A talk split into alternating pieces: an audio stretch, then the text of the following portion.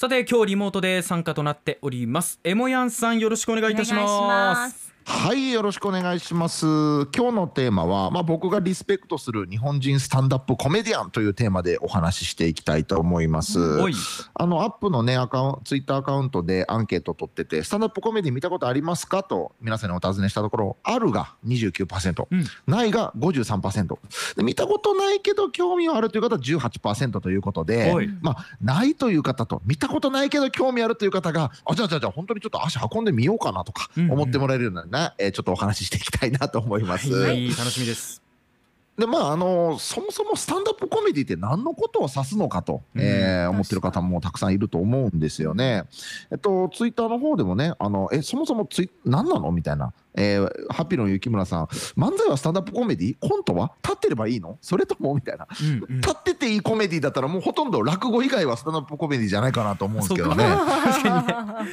ね。まあ、あの具体的な定義というと、まあ、なかなかこうこれというのは言いづらいところはあるんですが、まあ、ざっくり言うとマイク1本で、まあ、面白おかしく自分の意見を言うというのが、まあ、これスタンダップコメディですね。はい、でまあよくこう政治とか例えば宗教とか人種差別の問題とか、えー、ジェンダーの問題とかその他時事問題など割とこうタブー視されるような題材を扱ってるのでちょっとあのとっつきづらいなとか過激なのかなって心配される方も多いと思うんですが、まあ、必ずしもこういった、えー、タブー視されるような題材だけではなく、まあ、日々の暮らしとか自分の生い立ちのこととか例えば今子育てしてるよとか趣味こんなんだよそっから自分の意見を面白おかしく伝えるという、まあ、これがスタンダップコメディですね。はい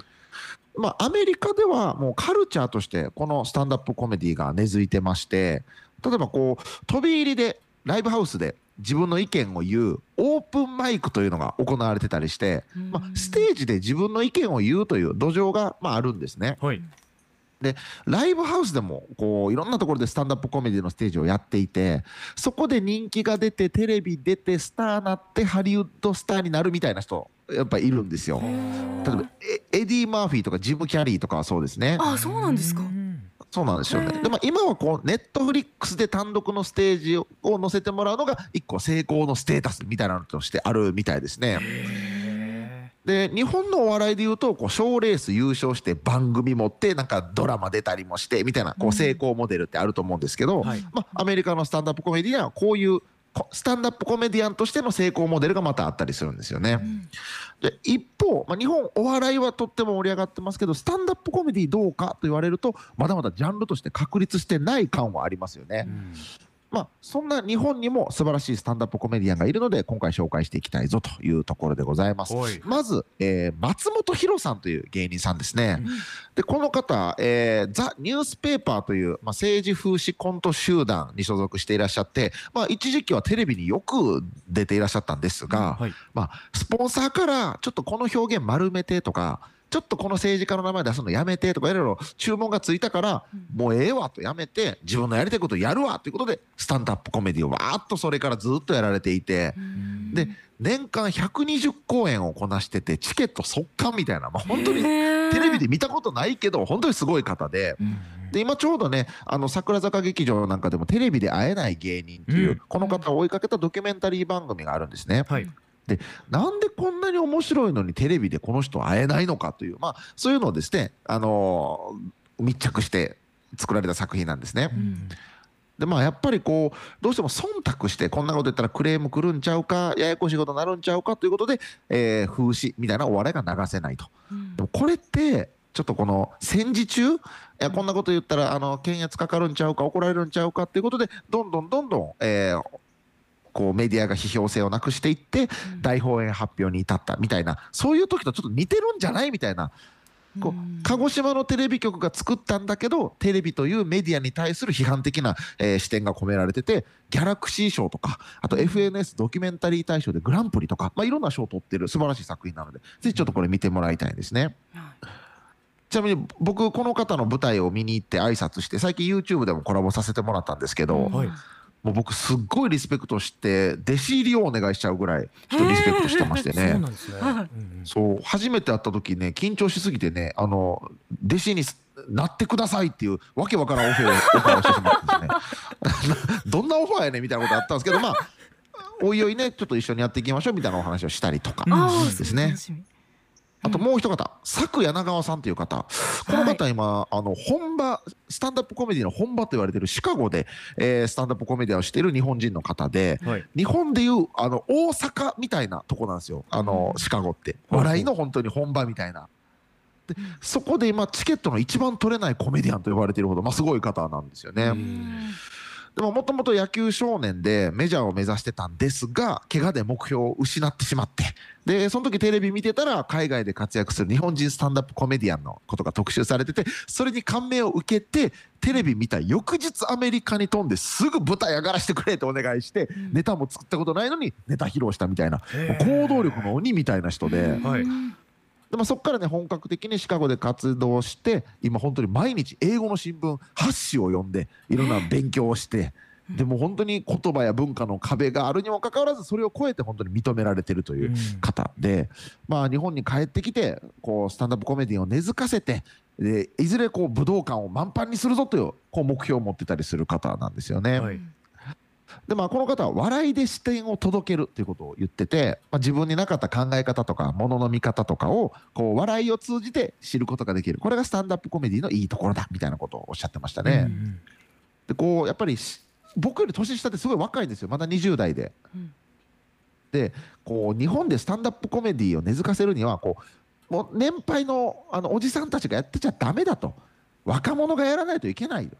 セアロガおじさん一緒にやっていきましょうって言っていただいたんですけど、うん。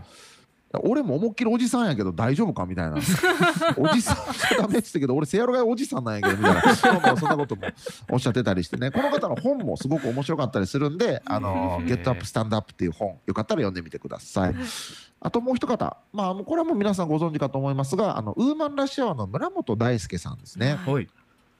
あ、あの本当に僕もいろんなこうスタンダップコメディの舞台、えー拝見させていただいたんですが、やっぱ笑いの量という意味では、やっぱこの方が一番大きかったですね。うんでまあ、やっぱこの方はもう賞レース優勝してるじゃないですか、コンビで、ええそうですねウーマンラッシュアワーで。うんうんで、やっぱこのいかに無駄なく効率よく大きな笑いを起こすかという、まあ、このそういう作業をする日本のチャンピオンなわけですから、う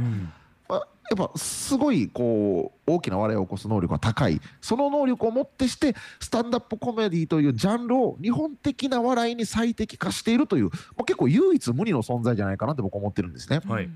ちょっとスタンダップコメディあんまピンとこないな見たけどちょっとあんま面白いと思えなかったなって方もいると思うんですが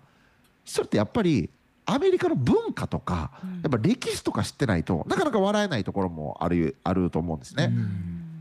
なので、もう本当にスタンダップコメディこの日本に最適化してる村本さんのやつを見れば、あ面白いやしってなる可能性非常に高いと僕は思ってます。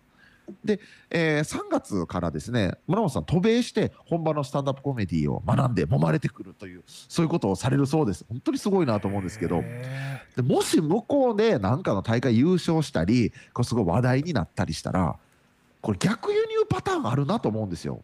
ーなるほど。しょうもないですけどやっぱ権威主義ってあるじゃないですか、うん。海外ですごい賞を取って大スターになって日本に帰ってきた。じゃあちょっとテレビでも見たいよそのネタってなると思うんですね、うんうんだからなんかこうスタンダップコメディがなかなか根付かん日本にこう風穴を開けるそんな存在になるんじゃないかなと思ってて。うん。うんで渡米前の日本でやってる状態をぜひあの一度見ていただきたいということで、まあ、今一番見るべきスタンダップコメディアン村本大輔さんなんじゃないかなとちょっと僕は今思っているというところですね。はい。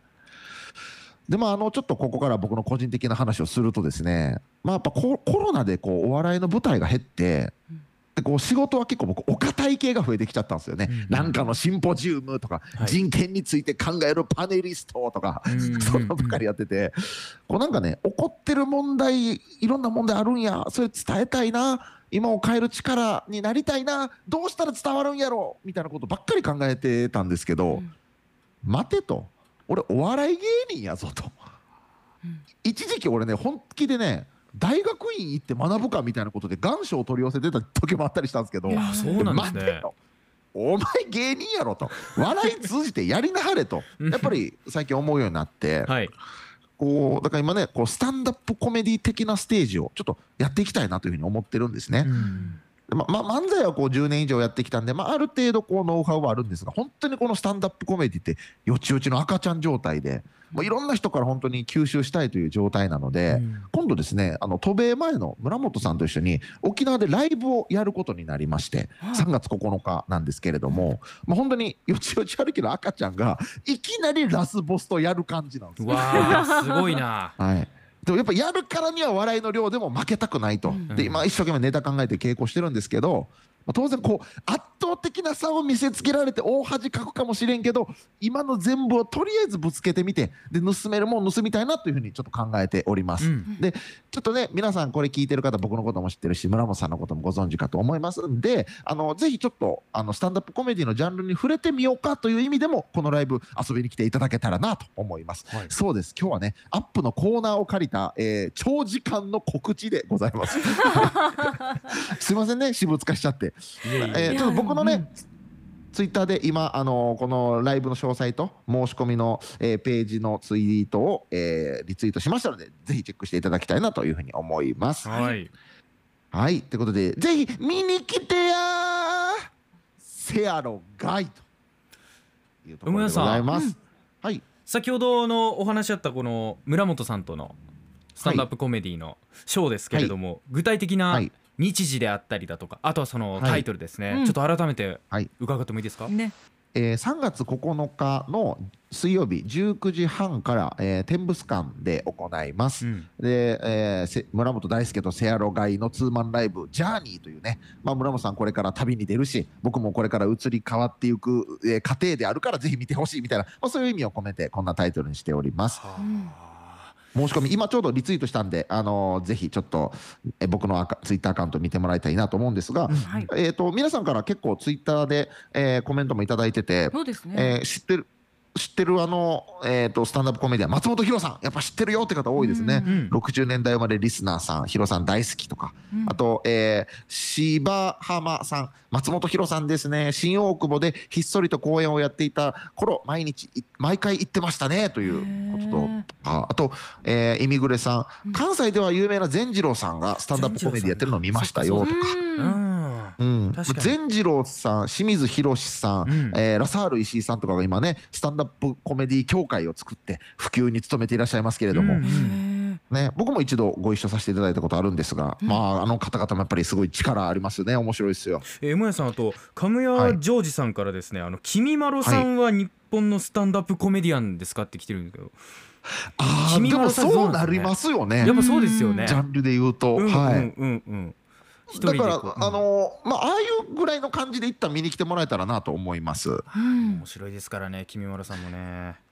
はい。あのお二人もねよかったら水曜日の夜ということで翌日アップ朝からあると思うんですがよかったらこう昼寝いっぱいして見見に来ていただけると嬉しいなと思います。す。っごく見に行きたいですね。うんはい、テムスですよね。ぜひよろしく。はい、はい。テンブス館でうんうんうん。行います。えー、と3月のの改めてになりますが、えーはい9 9日の日の水水曜日と9いうことですね。ございます。はい。予定にはい、入れてではい実はあのまだあんまりチケット伸びてなくて本当にあのテンパって白が増えそうなんでぜひよろしくお願いします。以上 M やさんでしたありがとうございましたますお願いします。アップのポッドキャストを最後までお聞きいただきありがとうございました。生放送は平日朝7時から FM921 AM738 RBC ハイラジオ。県外からはラジコですお楽しみください。